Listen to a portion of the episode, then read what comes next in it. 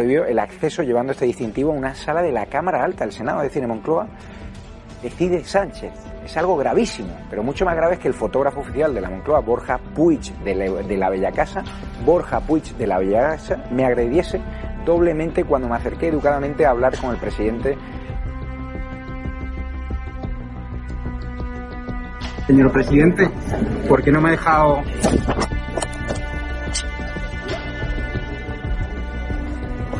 esa agresión. Es la. La. Yo que te grabo a ti, yo grabo al presidente. ¿Pero esa agresión? No, no, voy a la comisaría ahora mismo de aquí.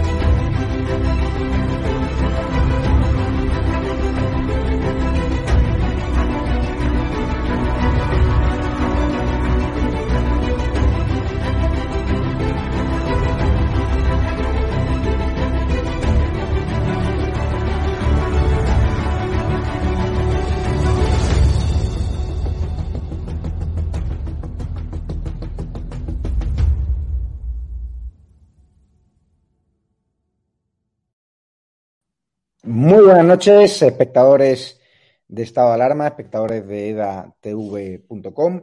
Ya sabéis que hemos estrenado el portal de noticias edatv.news que está poniendo nerviosa a muchísima, muchísima gente, porque es cierto que hasta la fecha pues eh, hacemos mucha información vía edatv, vía vídeo, pero eso no quedaba constancia en Google. Ahora los que están retratados pues no solo se ven retratados de viva voz, sino también con referencias en Google y claro, eso empieza a poner nervioso a muchos políticos que no nos tenían el radar o eso decían, a muchas empresas y sobre todo porque contamos lo que otros medios digitales subvencionados no hacen.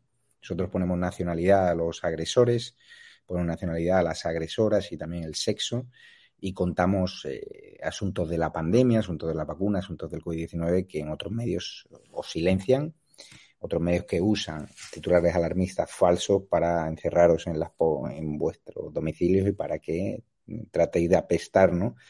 O de señalar a, personas que libremente han decidido no, optar, ¿no? Eh, por lo que ha optado muchísima gente por el simple hecho de la presión ambiental. Hoy tenemos temas sensibles de los que hablar. En primer lugar, hemos estado en el Congreso de Diputados y tenemos un abogado del Estado y portavoz de Ciudadanos, el Mundo Val, que carga contra la justicia australiana, es decir, un abogado del Estado que no cree en el Estado de Derecho de otro país, un país totalitario, un país liberticida. Djokovic ha ganado la batalla judicial después de haberse eh, negado a revelar si está vacunado o no, en un país donde solo hay 2.000 muertos en un país de 25 millones de habitantes. Que me digan si eso justifica esa baja, o sea, esa baja cantidad de fallecidos, campos de concentración como los que hemos visto en este programa o en el EDA Night Show. También vamos a hablar del padre de Sánchez, ya saben, el caso Playball, ¿no?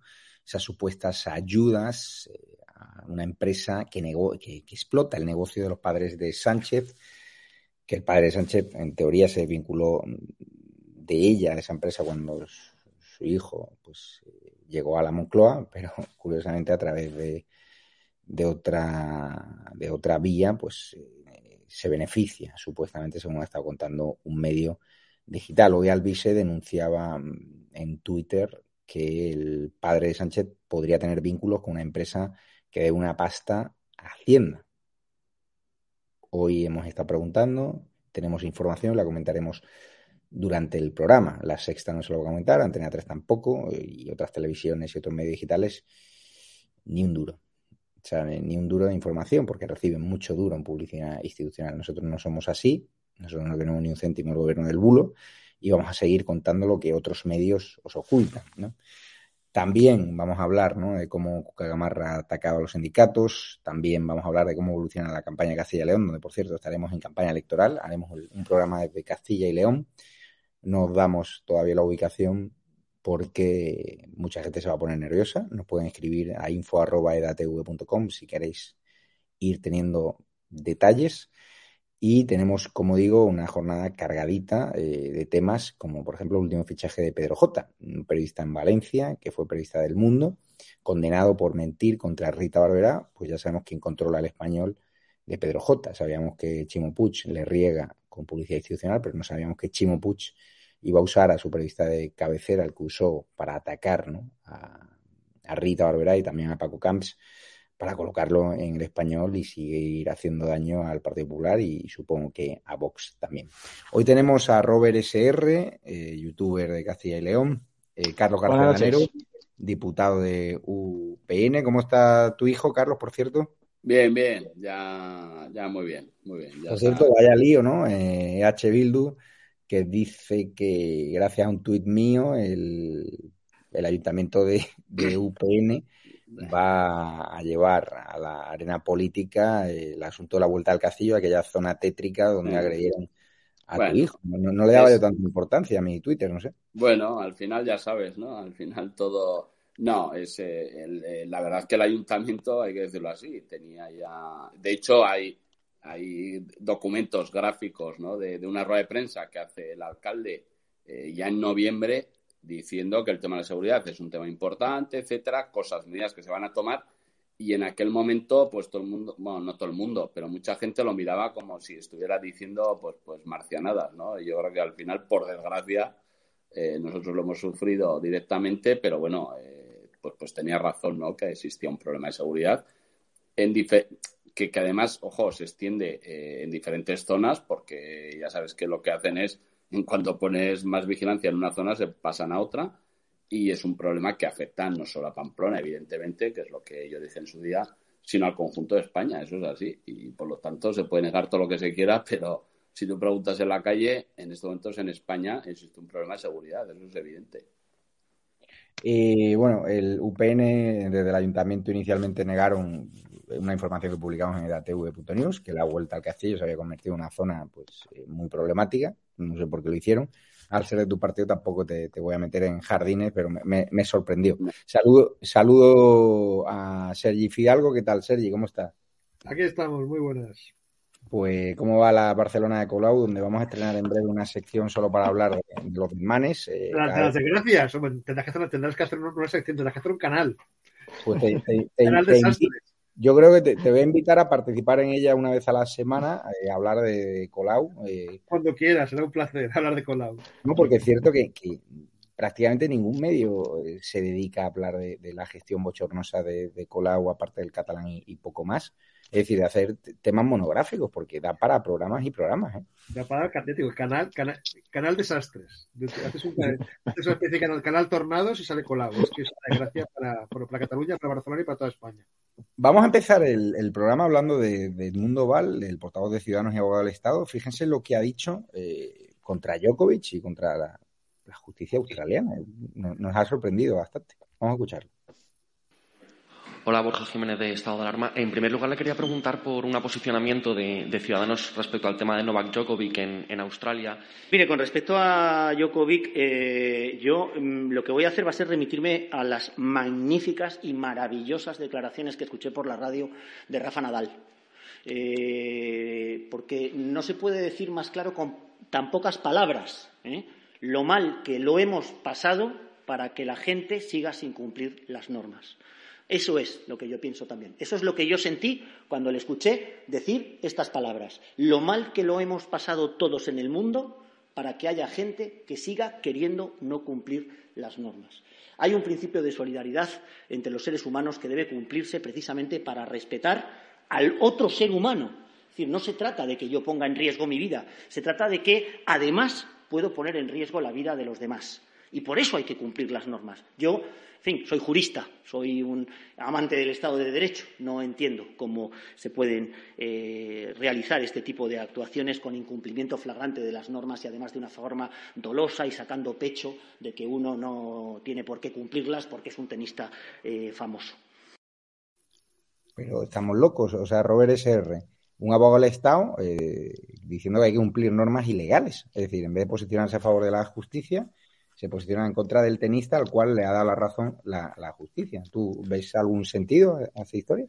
Sí, no, la verdad es que no le veo ninguno, ¿no? Más cuando efectivamente la justicia australiana le ha dado la razón. Aunque luego es cierto que el ministro no en Australia dice que si quiere le va a deportar y demás. A mí me sorprenden mucho esas palabras porque precisamente yo, yo creo, y esto lo comentamos cuando hablamos también de ese tema la semana pasada, que tenemos a veces leyes, normas que se aprueban en parlamentos que no mm, se pueden calificar como justas. También es ley, o sea, es legal en algunos países árabes lapidar a mujeres y creo que estamos todos muy indignados con ese asunto, ¿no? Pues eh, con ese tema que está ocurriendo en Australia igual, yo ya dije en su momento y lo vuelvo a repetir que Djokovic eh, está abriendo los ojos a mucha gente y está demostrando que esto ya no va de cuestiones eh, sanitarias, de cuestiones médicas, porque además esto no va porque no está pinchado. Eh, ya sabéis que esto va por tipos de pinchazos, porque también le denegaron la entrada a una tenista por tener un pinchazo específico, la Sputnik. Se ve que esa no vale porque tal vez el gobierno australiano no es que le interese o no tenga negocios económicos con esa empresa, ¿no? Entonces, esto evidentemente ya hace mucho tiempo que no tiene nada que ver con,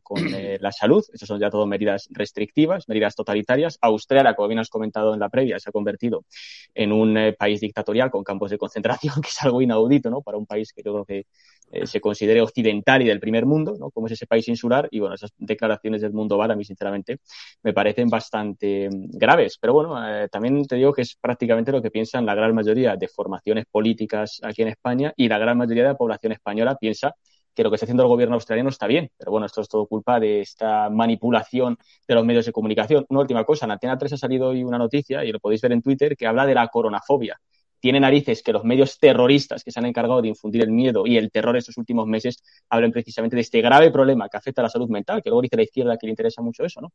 Pues está provocando en buena parte de la población. Los únicos culpables, los medios de comunicación. Pues sí. Eh, ¿Qué opinas, Carlos García Danero? ¿Te ha sorprendido? Eh, en vez de eh, bueno, la decisión judicial, aquí respetamos a los que han cargado contra la. Porque yo creo que, que, el mundo que, con el que tengo una magnífica relación yo creo que, que, no ha sido coherente. que decir, eh, eh, yo sí que creo en Estado de Derecho y por lo tanto, mmm, quiero decir que al final, si los tribunales le dan la razón a él, en este caso a Djokovic, pues, pues será porque ha actuado. Si le dan la razón, que parece que se la han dado. Otra cosa es que luego, a su vez, el gobierno, dentro de sus competencias legales también, pues pueda tomar otras medidas. Y por lo tanto, yo, yo es que aquí se están mezclando muchas cosas. Yo creo que el Estado de Derecho en las democracias tiene que funcionar. Si tú no estás de acuerdo, porque evidentemente puedes aprobar leyes que tú no compartas, pues lo que tienes que hacer es lo que se ha hecho en muchas ocasiones en esta legislatura lo ha hecho sobre todo Vox, pero también lo ha hecho el Partido Popular con algunas leyes, nosotros lo hemos hecho con alguna en la que hemos podido también, el decir, como creemos que esta ley no se ajusta a la Constitución, la llevamos al Tribunal Constitucional, y claro, o crees en todos los órganos que tienes y, crees en el conjunto de la democracia, o si no tenemos un problema, ¿no? Y en ese sentido yo creo que, que si se cree en Estado de Derecho y en este momento, claro, yo no sé exactamente la casuística de Australia, pero evidentemente en España si no es una obligación vacunarse, pues, pues el que no se quiera vacunar, que no se vacune.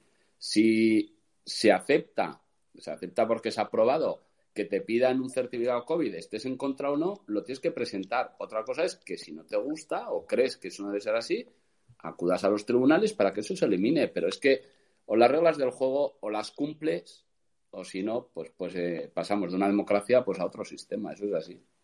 Ayer contaba yo además que he regresado de, París eh, ayer y nadie me pidió ni un PCR, ni, un antígeno, ni certificado de vacuna, ni nada. Es decir, el gobierno nos mete el miedo al cuerpo, nos dice que hay que encerrarse en casa, que prácticamente no salgamos, señalemos a los que han decidido no vacunarse, que si Francia es un país con récord de contagio y luego uno viene, viene de, París y un coladero absoluto. Es decir, los mismos errores que cometió el gobierno en la primera ola de la pandemia. Sergi, ¿algo te ha sorprendido, eh, Mundo Val? La verdad es que un poco yo estoy muy en la línea de lo que ha dicho Carlos. Eh, si la justicia ha dado la razón, le ha dado la razón. Yo soy yo, yo, siempre defiendo que se, defienda el Estado de Derecho, que se defienda sobre todo los derechos. Y si hoy, y si la justicia australiana considera que Djokovic tiene derecho a entrar, pues poco más hay que decir. En todo caso, también defiendo que si el gobierno australiano quiere tomar alguna medida excepcional, por supuesto que la justifique, si la ley se lo justifica. Yo siempre lo que defiendo simplemente es que se, que se cumplan las leyes. No lo que pasó en España el año pasado, que con los estados de alarma se vio que un gobierno decidió conculcar nuestros derechos aprovechando el, tema de la pandemia. Yo, mientras se cumplan las leyes, se, se cumplan los procedimientos democráticos, todo me sirve. Por lo tanto, creo que el mundo Valls tendría que haberse moderado un poco, porque de momento yo va ganando el partido.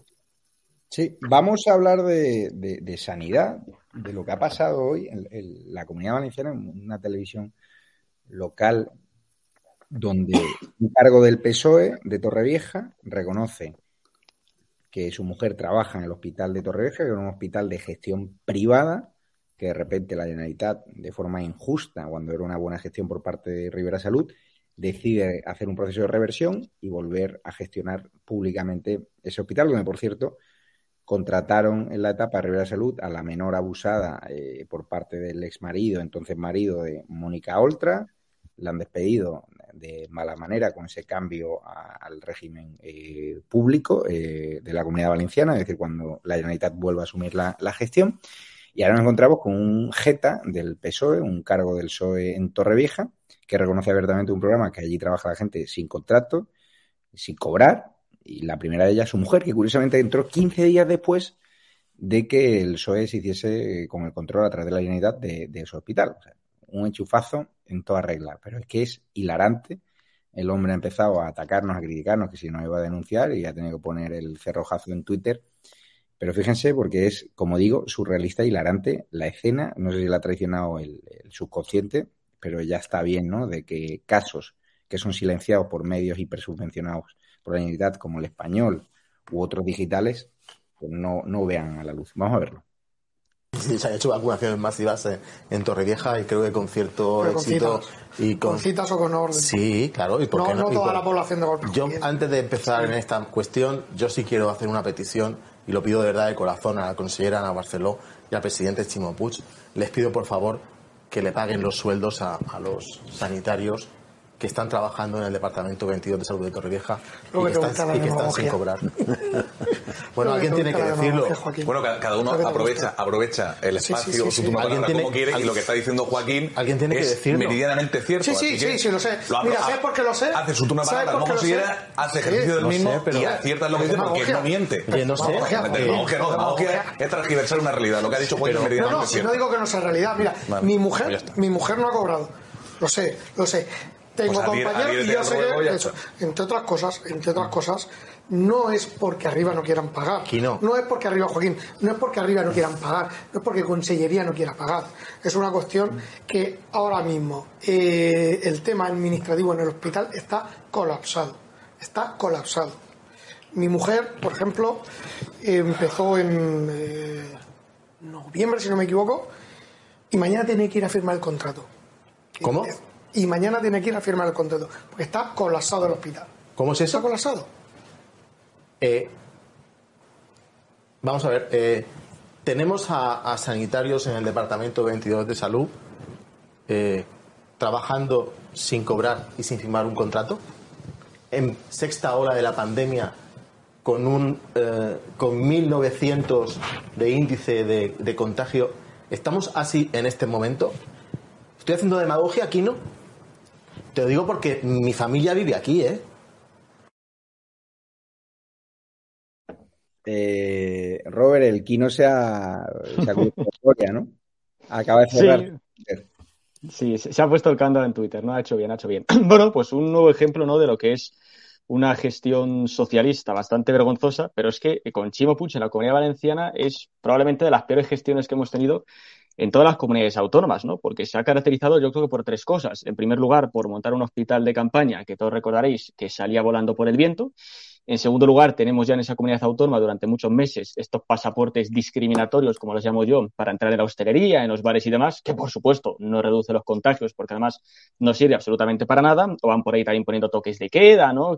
Porque nos hacen creer pues que el virus contagia mucho por la noche, pero de día evidentemente pues no pasa nada, etcétera, etcétera, ¿no? Y al final si eh, las comunidades autónomas eh, con peores datos a nivel sanitario, y están todos los indicadores y se pueden ver en el Ministerio de Sanidad, son aquellas comunidades autónomas gobernadas y gestionadas por el Partido Socialista. Y si tenemos hospitales o centros colapsados, como ocurre en Cataluña, no es porque la situación sea gravísima con muchos casos y nos vamos a morir todos, es porque hay una atención primaria desmantelada y destrozada continuamente. Y eso ha ocurrido en Cataluña y ha ocurrido en otras comunidades autónomas y siempre gobernando los mismos. Así que creo que es un denominador común bastante evidente.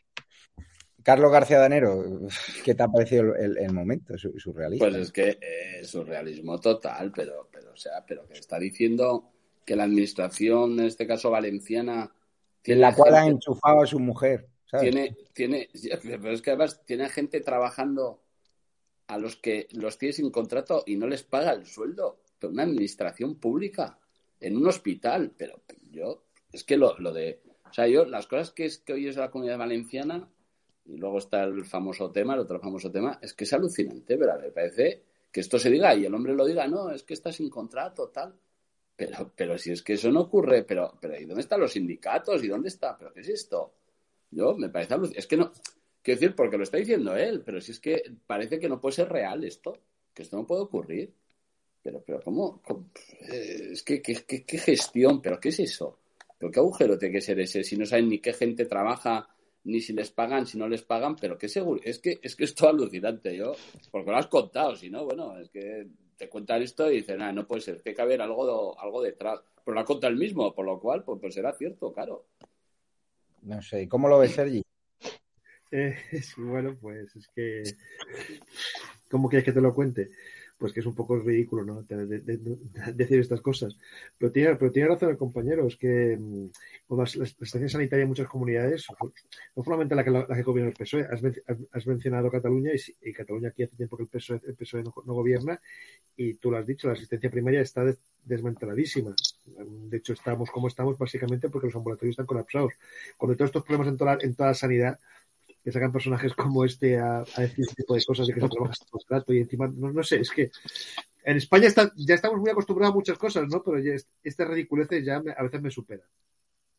Sí, vamos a avanzar porque Pedro J eh, ha fichado a un periodista en, la comunidad valenciana, Juan Nieto, que fue antiguo periodista de, del Mundo, que tenía como garganta profunda y una relación estrecha con el fiscal que hizo una auténtica cacería contra Paco Camps y contra Rita Barberá, fue condenado por publicar información falsa contra Rita Barberá. En ese momento era jefe de prensa de la delegación de, gobierno en Valencia, no dimitió por ello.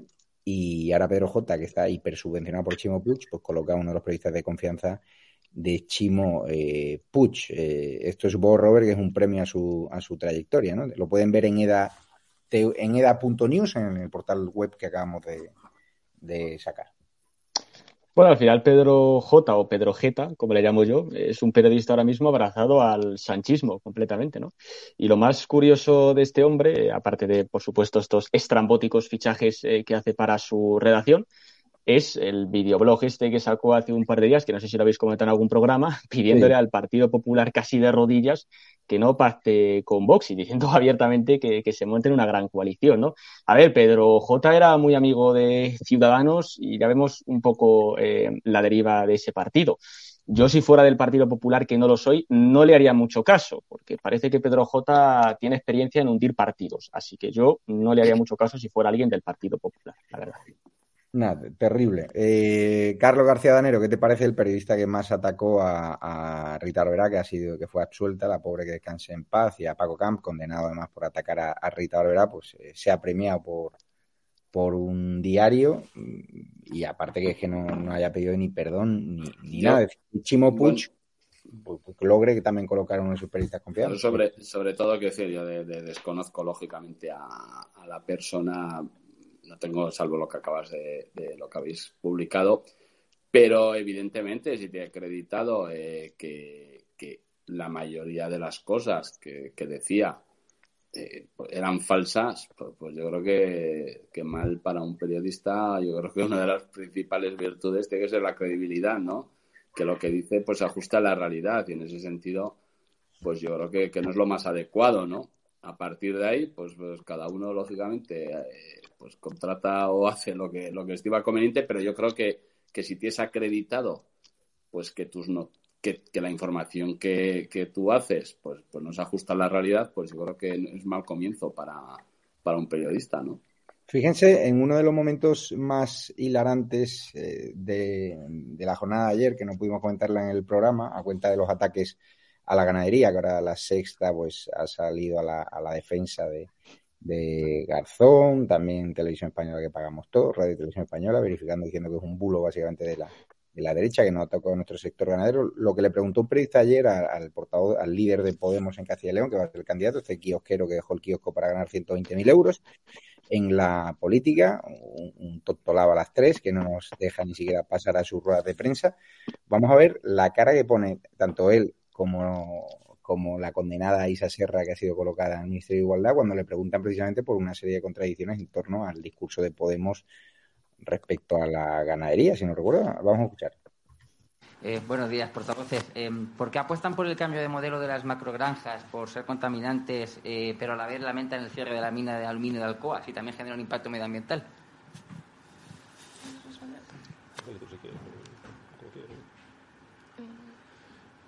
Bueno, en la, cuestión de, Alcoa es un problema enorme porque es la pérdida de soberanía para nuestro país y creemos que en un momento como el actual España no puede permitir perderse soberanía industrial. España no puede permitirse depender únicamente de otros países para la generación de aluminio.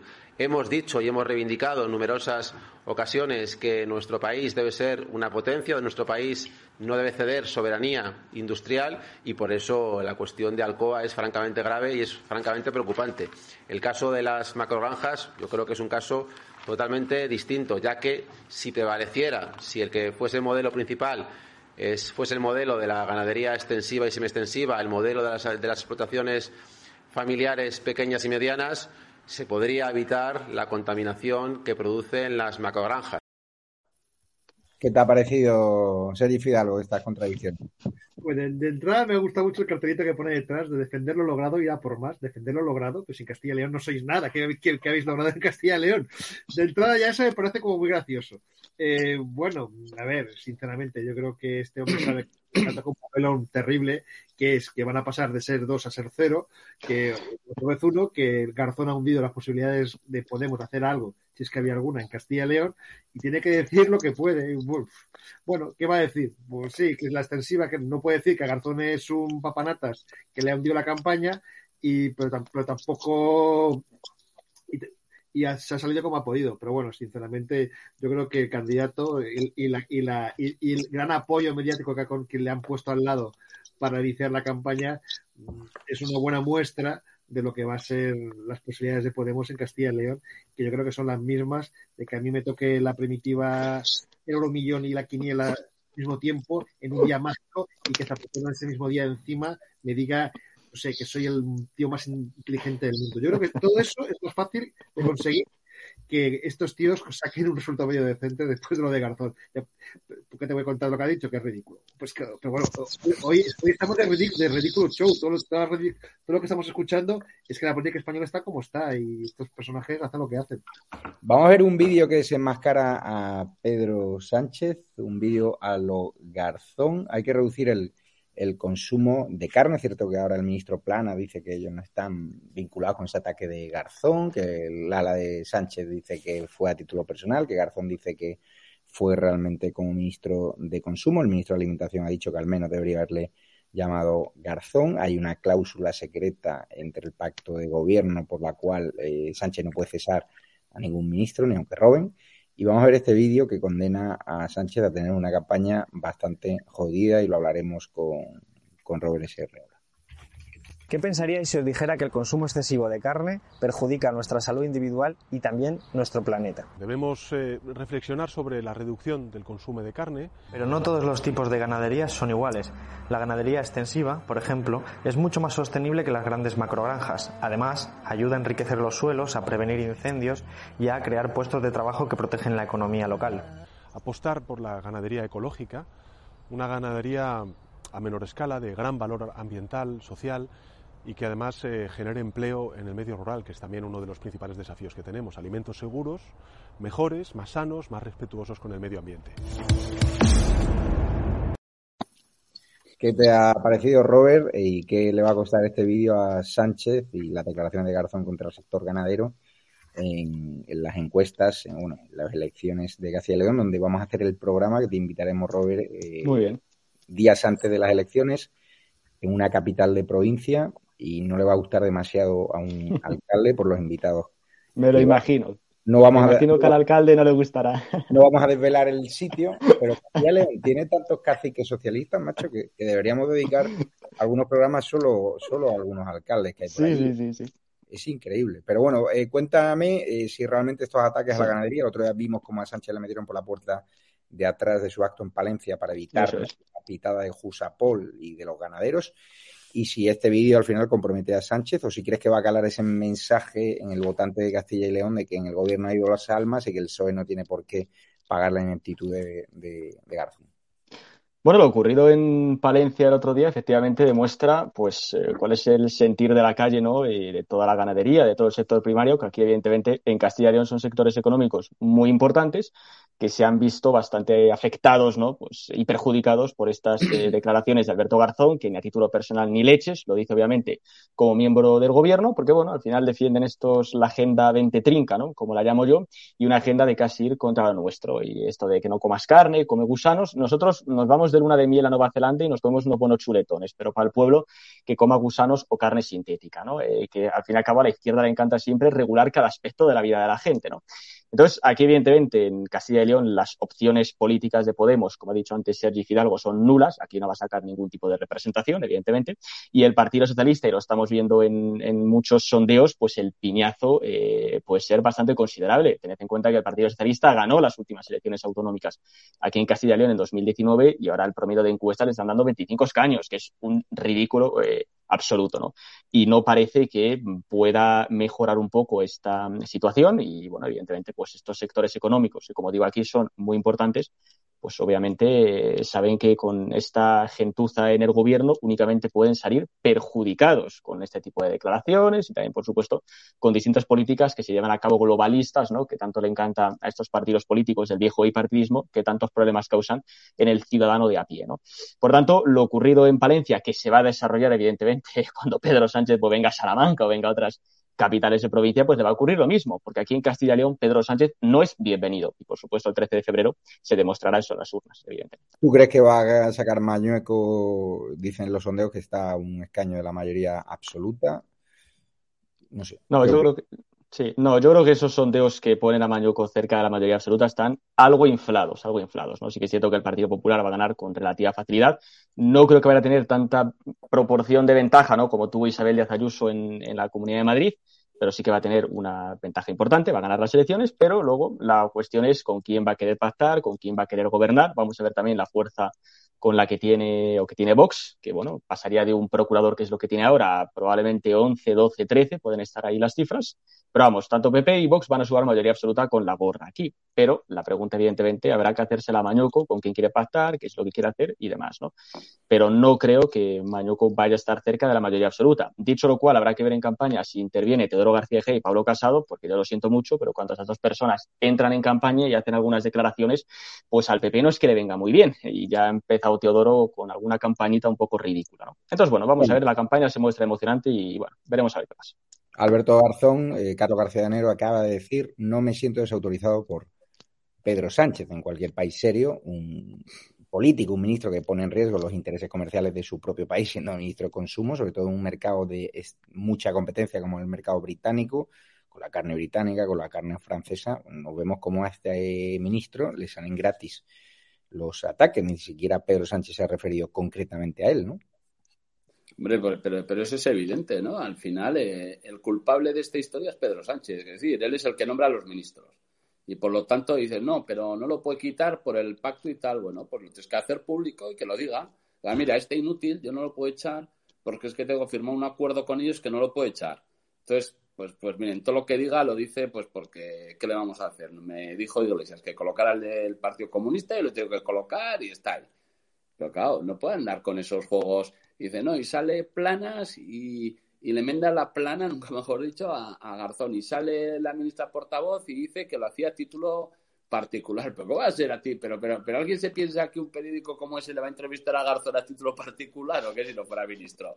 Que estamos locos. Entonces, ¿qué ocurre? Pues que o sea, lo que no se puede decir es que todo el mundo está en desacuerdo con lo que ha dicho Garzón y que sigan el puesto, porque entonces están riendo de, todos los demás, se nos están riendo los españoles y además, dice, no, y además nosotros respetamos y queremos mucho a los ganaderos y tal, y le mantienes a este en el puesto, hombre, por favor. O dices claramente que te lo tienes que comer porque es lo que tienes acordado para que el gobierno siga funcionando, y si no, lo que tienes que hacer es echarlo. Pero tienes que contar la verdad. Y luego a eso le añadimos que eh, Podemos, evidentemente, está en una descomposición absoluta. No va a rascar en Castilla y León, pero no va a rascar nada en ningún sitio. Y por eso está el movimiento de Yolanda Díaz. Al final, cuando llegue el proceso electoral, ya veremos con qué siglas se presenta toda esta gente. Pero yo tengo muy claro que no va a ser con las siglas de Podemos. ¿eh? Va a haber un movimiento ahí porque Podemos, en este momento, cada, es, que, es que no va a sacar, es que en Castilla y León no va a rascar nada, pero no va a rascar en ningún lado, vuelvo a insistir, con esa marca. Y por eso está el movimiento de Yolanda Díaz, a ver si consiguen salvar ese voto que le queda a la extrema izquierda, ¿no? Que yo lo veo cada vez más complicado, desde luego.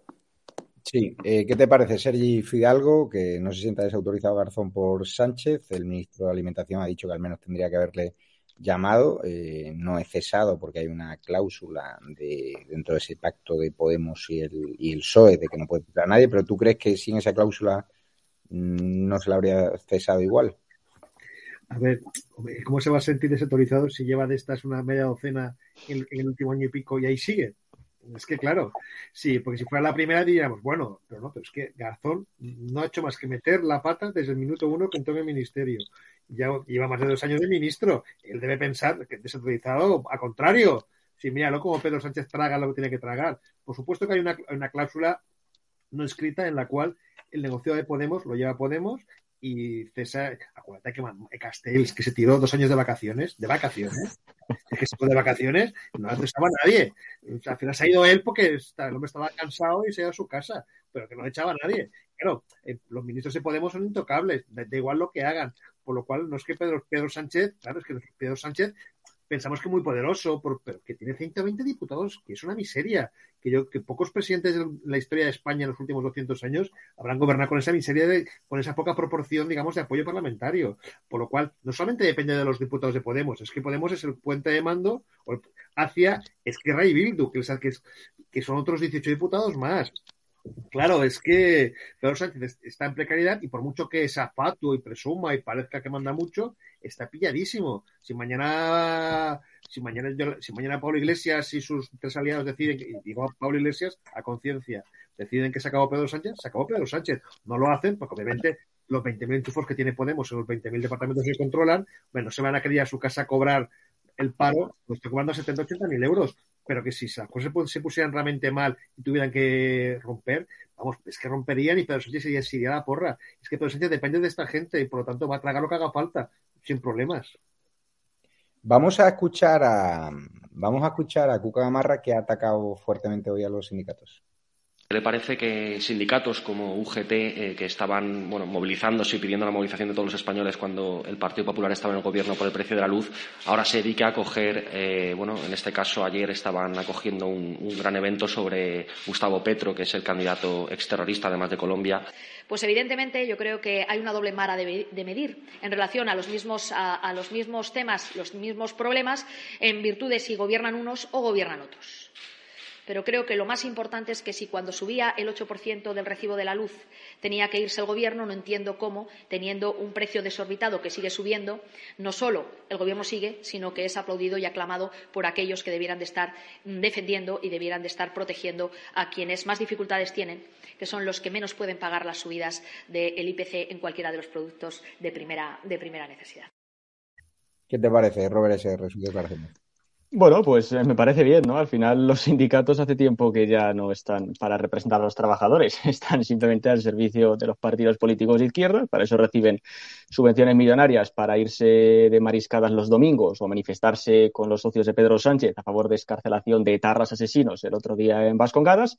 Pero no solamente los sindicatos, también la sexta, cuando la luz subía un 5%, hacía especiales, ¿no? Sobre la gente que iba a morir de frío por no poner la calefacción. Ahora la luz sube un 500% y los especiales de la sexta son por franco, porque efectivamente el domingo pasado estaba en el Mercadona comprando verduras, ¿no? Bueno, pues eh, al final es, lo que tiene, ¿no? Tanto los medios, los sindicatos, que cuando gobierna la izquierda, pues eh, no hacen absolutamente nada, simplemente trincar la pasta, ¿no? Menos mal que los trabajadores que tienen un sindicato de verdad, como es Solidaridad, que ese sí que les va a defender y representar todos los días.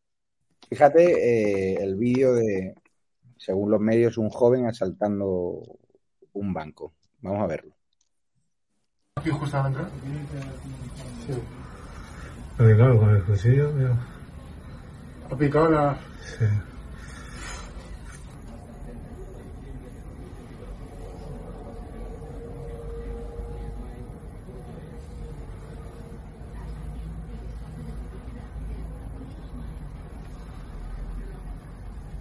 Eh, está pasando el cuchillo, a ver.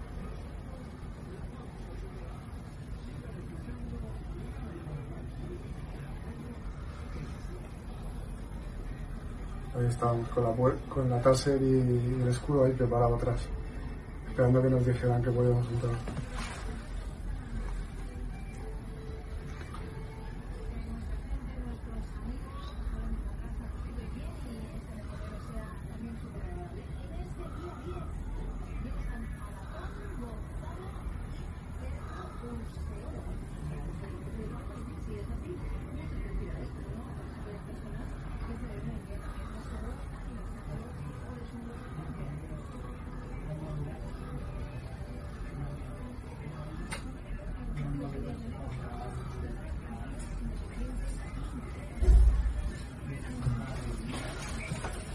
¿Eh? Había un papel aquí. ¿Sabéis dónde está? ¿Cuál? Un papel del médico. Eh, Carlos García Danero, ¿por qué los medios no cuentan la realidad? Algunos medios joven español eh, hemos llegado a leer sobre este asalto. Tú lo has vivido con el caso de tu hijo. ¿Cómo se ocultó en medios como ABC o en otros medios la nacionalidad de los agresores? ¿Tú lo entiendes? Yo creo que, que Quiero decir, que al final hay que. Bueno, el caso de hijos, los agresores todavía no han sido detenidos, ¿no? Pero, pero quiero decir, pero yo creo que sí, sobre todo que tenemos que utilizar el mismo criterio para todos. O sea, si uno decimos que, que ha robado y es un madrileño nacido en la calle no sé qué y se llama no sé cómo y tal, pues digámoslo con todos. Y si no decimos con ninguno, pues no lo digamos con ninguno. Pero el problema es que con uno se dice y con otros no se dice. Y se piensan que así eh, pues la gente no ve las cosas, pero que es que la gente vive en la calle. O sea, esto es como hemos dicho muchas veces, la subida a la luz o, lo que quieras, ¿no? No, si no ha subido, si la luz va, tampoco ha subido para tanto, a ver, que la gente paga el recibo. La gasolina, no, pero si la gente va a comprar. Y esto es lo mismo. A ver, pero si por mucho que nos digan, si lo vemos todos los días y vemos lo que está ocurriendo y vemos las agresiones y vemos que las ha hecho y por lo tanto, el que se quiera, es que yo creo que, que, no se dan cuenta que la gente no es tonta, que es una cosa que suele ocurrir mucho, que muchos, desde gobernantes hasta otros muchos, se piensan que la gente es tonta y que no, que es que la gente vive en la calle, la gente habla entre la gente y comentan las cosas. Y si tú vas con otro discurso, pues al final, ¿qué ocurre? Que a ti no te hace caso nadie y hacen, casos, hacen caso al que dice las cosas claras. Y en este sentido, el decir, yo no sé, a ver si este es un joven español, la verdad que no sé qué nacionalidad tiene, igual, pero evidentemente eh, yo creo que, no se puede ocultar la realidad de las cosas. Yo creo que es mejor hablar claro, reconocer que en este momento el país está desbordado por la cantidad de gente que, que hay en este momento, que ha venido de fuera y que por lo tanto, y que muchos de ellos, que no se puede generalizar, pero muchos de ellos, pues son gente que está cometiendo delitos. Y si están cometiendo delitos, pues habrá que aplicar alguna medida. Desde luego, a los que se comportan como los demás, no cometen delitos, etcétera, pues no se les puede meter el mismo saco, porque eso también es una injusticia. Eh, resulta ser difícil, ya entremos en el tema central del día, Hoy Albi publicaba eh, una pregunta eh, que va cargada de ironía, porque se va a publicar en las próximas horas más información sobre el, el padre de Pedro Sánchez, ¿no? Este salpicado por el caso Playball, la empresa, ¿no? Que ha recibido muchas ayudas del gobierno y que tiene relación con el padre de Pedro Sánchez, es la empresa que explota el negocio del padre de Pedro Sánchez. Eh, todavía el gobierno no ha dado ni una sola explicación. Tendrán que explicarlo porque los partidos de la oposición han registrado preguntas en sede parlamentaria. Y hoy nos enteramos, que tenemos buena información aquí, que parece ser eh, supuestamente que el padre de Sánchez también tiene relación con Industrias Gráficas Printon Sociedad Anónima, que tiene una deuda con Hacienda de casi 2 millones de euros. Dice Alvise, se manipularon partidas en contabilidad pendientes de aplicación para no pagar lanza esta pregunta, he podido hablar con Alvise, básicamente, donde, porque va a dar más información en las próximas horas, eh, de hecho Alvise ha adjuntado un documento del juzgado de lo mercantil número 3 de Madrid, que guarda relación con esa deuda contraída por la empresa. Después de haber visto el caso eh, ¿crees que esto eh, podría complicar aún más la, la, situación del padre de Sánchez, aunque los medios pues, no está teniendo repercusión? A ver, está muy claro que eso se tiene que aclarar porque no puede ser que, el, padre del presidente del gobierno esté bajo sospecha. Mm, hombre, yo, yo creo que no creo que se le complique mucho la situación porque teniendo en cuenta que a Sánchez lleva dos, bueno, lo que ha pasado en España en los últimos años es absolutamente difícil de narrar y ahí sigue. Mm, yo no creo que a su padre le suponga un gran coste ni político ni de ningún tipo este, nuevo caso, simplemente porque es que han salido de todas, que están saliendo de todas, y, mm, pero se tiene que demostrar que realmente hay, irregularidades.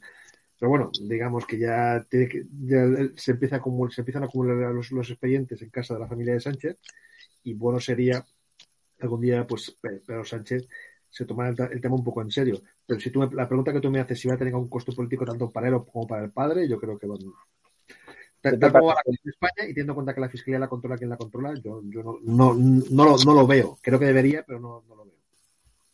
Vamos, eh, Robert SR, ¿qué te parece esta nueva información eh, y que los medios estén silenciando el caso Playball y todos sus supuestos beneficios que están teniendo las empresas vinculadas con Sánchez? Ahora estamos hablando también de un tema ético, es decir, relaciones con una empresa que debe muchísimo dinero al fisco. Sí, bueno, pues que si todo esto evidentemente se acaba demostrando, pues se tendrán que adoptar, ¿no? O tendrán que dar algún tipo de explicaciones, pero yo voy a enlazar con lo que se ha dicho antes, de que efectivamente yo creo que esto no va a tener ningún coste político para Pedro Sánchez, porque bueno, ya sabemos las barbaridades que ha hecho este gobierno y no pasa nada, pero por la sencilla razón de algo que yo denuncio siempre eh, todos los días y que por supuesto aquí siempre se hace en todos los programas, y es porque esto no tiene tratamiento mediático en los grandes medios de comunicación, al igual que ocultan lo del ex marido de Mónica Oltra, ocultan lo de las menores de Baleares, ocultan todos los casos de corrupción del Partido Socialista, que son muchísimos más que otras formaciones políticas. Pues este es, es que al final el problema es el de siempre. El problema son los grandes medios de comunicación untados con millones de euros de subvenciones por parte del gobierno de Pedro Sánchez, que ocultan todas estas informaciones y, bueno, pues se dedican a otras cosas para aborregar a la población y tener una sociedad de rebaño, que es lo que tristemente es la gran mayoría del pueblo español. Por tanto, no va a tener ningún tipo de coste político por la sencilla razón de que no va a tener ningún tipo de tratamiento mediático. Mañana sale a la calle y pregunta a la gente, no tendrá ni idea ni qué es el Playboy, ni qué son todas estas nuevas informaciones que van saliendo, pero porque no hay tratamiento en los medios, porque ya hace mucho tiempo que los medios no se dedican a informar, simplemente propagandistas, propagandistas perdón, del gobierno de Pedro Sánchez, no es otra cosa. Carlos García de Enero, hay bastantes preguntas registradas para que explique Sánchez y otros ministros el caso Playboy, esos supuestos beneficios de, ayuda a la empresa del padre de Pedro Sánchez, que multiplicó por cuatro sus beneficios cuando su hijo llegó a Moncloa. Hay que recordar, el gobierno de Sánchez dio 701.000 euros en 15 meses a la empresa que explotó o que explota el negocio de sus padres. Los padres de Sánchez alquilaron esta empresa familiar nada más llegar su hijo a la Moncloa e, insisto, ha multiplicado por 2,1 sus ingresos por subvenciones de que Sánchez es presidente. Todo huele catufa, pero ¿cómo crees que va a salir Sánchez o el gobierno cuando se le pregunte por este asunto? Pues yo creo que, si esto fuera, que decir, eh, primero, pues lógicamente eh, que se aclare todo, ¿no? Exactamente qué, qué, ha pasado, qué no ha pasado, quién está implicado, etcétera. Todo eso, por supuesto, yo lo he dicho un millón de veces. Yo sí que soy un firme defensor de la presunción de inocencia de cualquiera, ¿no? No como ellos. A partir de ahí, si esto hipotéticamente al final hubiera algo y que el, padre Sánchez estuviera implicado, pues Sánchez diría que este no es su padre y ya está, y se quedaría tan ancho. Porque es que es, es como funciona con todo, ¿no? Y por lo tanto, yo ahí, como decía Sergi, es que no le afecta nada, ¿no? No le afecta nada porque motivos ha habido para que le afecten cosas en, este, en estos años que lleva y desde luego no afecta nada. ¿El problema cuál es? El problema es que lo que a él no le afecta al conjunto de los españoles sí le está afectando, ¿no? Y, ese, y esa es el, la gran deriva, ¿no? Que al final él está tomando decisiones que afectan a muchas personas, a millones de españoles, y no olvidemos que no han sido capaces, porque al final en el día a día se te va olvidando todo, pero si uno hace un cronograma de, de lo que ha sido la pandemia, ¿no? Desde el famoso va a haber uno o dos casos, no hay que llevar mascarillas, etcétera, y cómo estamos hoy. Pero es que el problema es que por medio ha habido más de 100.000 muertos en España por este tema. Y es que ni se inmutan, pero es que ni nos dicen cuántos han muerto. Entonces yo creo que, que de vez en cuando tenemos que recordar todo lo que ha sido esto, porque si no al final, por desgracia, nos estamos acostumbrando a que esto sea todo en su conjunto un disparate. Pues ahora el último tema, ya despedimos. Robert SR, la franquicia del PSOE, la España vaciada, que ha lanzado Moncloa, ¿no? Para tratar eh, de parar ¿no? Eh, el auge de la derecha. El candidato de España vaciada por Salamanca con su Twitter lleno de pornografía. Y tratan de criminalizar al candidato de Vox, a García Gallardo, el cual pues conozco su trayectoria y creo que por unos tweets del año 2000 completamente descontextualizado.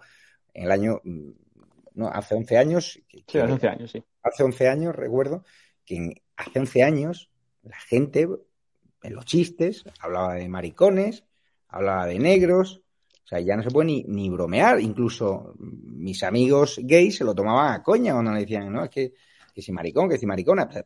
que yo no estoy a favor de, de los insultos, pero que si se utiliza en el contexto de hace unos años, donde esa palabra se usaba en broma de los morancos, en broma de José Mota, o sea, lo de maricón lo decía hasta la propia fiscal general del Estado, eh, Dolores Delgado. Con lo cual, ¿qué te parece que haya además cerrado su, su Twitter este candidato a la franquicia del PSOE?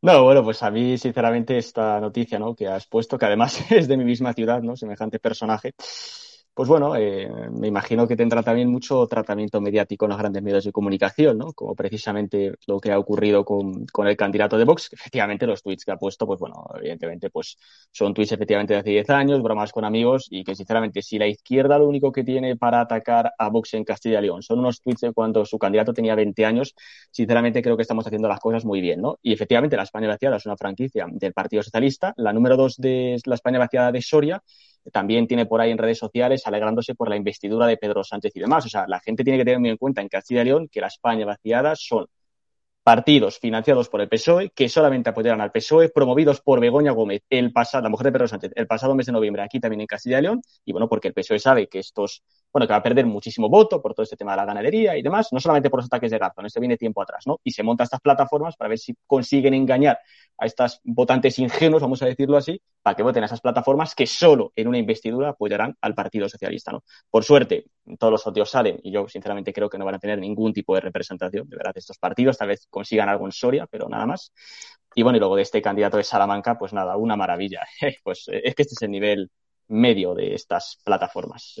Pero bueno, nada, una vergüenza absoluta, por supuesto. Carlos, rápidamente y Sergio Fidalgo, ¿creéis que van a engañar eh, a alguien los de la España vaciada? Hay muchas relaciones con el PSOE y que se ha fabricado en Moncloa y puede afectar a, la llegada de la derecha en este cambio de ciclo político que empezó en Madrid y que parece ser que se va a confirmar en Castilla y León. Yo creo que, que, que está bastante acreditado que el Partido Socialista tiene a estas candidaturas como una marca B, ¿no? Y en ese sentido, eh, a ver, mejor que los que viven en la zona no van a conocer ni a los que se presentan ni que defienden. Y por lo tanto yo no, les voy a decir lo que pueden hacer o dejan de hacer, porque yo creo que, como digo, todos los que vivan en, Castilla y León conocerán muchísimo mejor que yo a quién se presenta, eh, cómo se presentan y a quién representan, pero yo, por lo que he leído y he visto, a mí me da la sensación pues de que aquí hay mucho interés por parte del socialista para que muchos de sus votos no se queden en la abstención, sino que lo hagan a través de este tipo de, iniciativas, ¿no? Algo rápidamente que nos despedimos ya. Bueno, pues claramente son, son marcas blancas del Partido Socialista. Ellos piensan que pueden conseguir rascar votos con el rollo de que son eh, defiendan la tierra al, al, Partido Popular y a Vox y que por lo tanto esas décimas de voto pueden significar cuatro, cinco, seis escaños y que esos escaños, más de, más de cara a las generales que estas, que estas de Castilla y León, puede significar que Sánchez gane. Bueno, mm, a veremos qué pasa. Yo creo que la gente es más inteligente de lo que los, los estrategas piensan.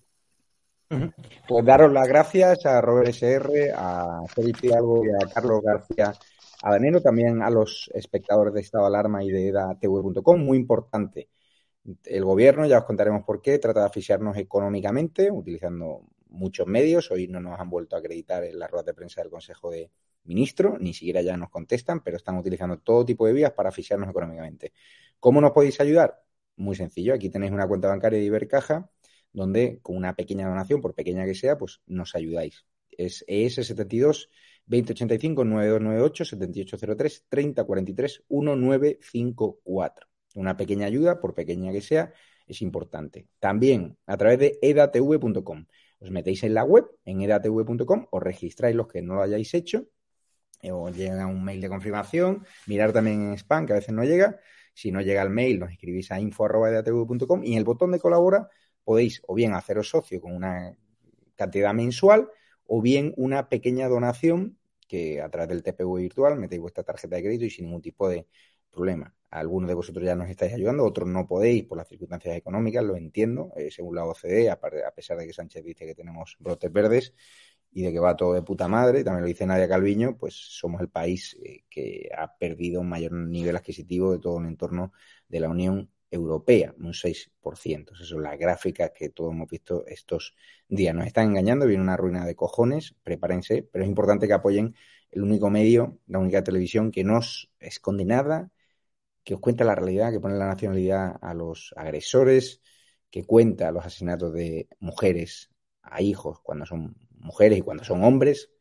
Creemos en la igualdad ante la ley, nos señalamos a los no vacunados, defendemos la libertad.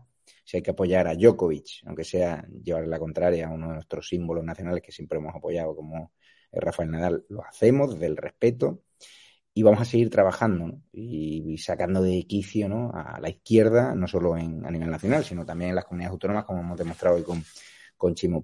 Daros las gracias y lo dicho, si podéis apoyarnos, también tenéis la comunidad de YouTube en el botón de unirse, también tenéis eh, Patreon, o sea, hay mucha gente que, prefiere eh, hacerlo a través de, Patreon y tenéis muchos sistemas, como digo, PayPal también en la descripción del vídeo. Si tenéis cualquier información que queráis que hagamos pública, nos escribís a info.edatv.com y recordar que hemos estrenado edatv.news, un portal de noticias que está abierto a, sugerencias e informaciones que nos podáis mandar. Muchísimas gracias a todos, os queremos y vamos a seguir trabajando. Cuidaros y sigue la programación en el canal oficial Y, por cierto, en el canal oficial esta noche os contarán cómo funciona el negocio de los antígenos, el doctor Patreon. Estado de alarma oficial, o poner el buscador, cuánto cuesta un antígeno y a cuánto los venden en las farmacias, en empresas privadas, este negocio que quiere regular el precio el gobierno. Un abrazo fuerte.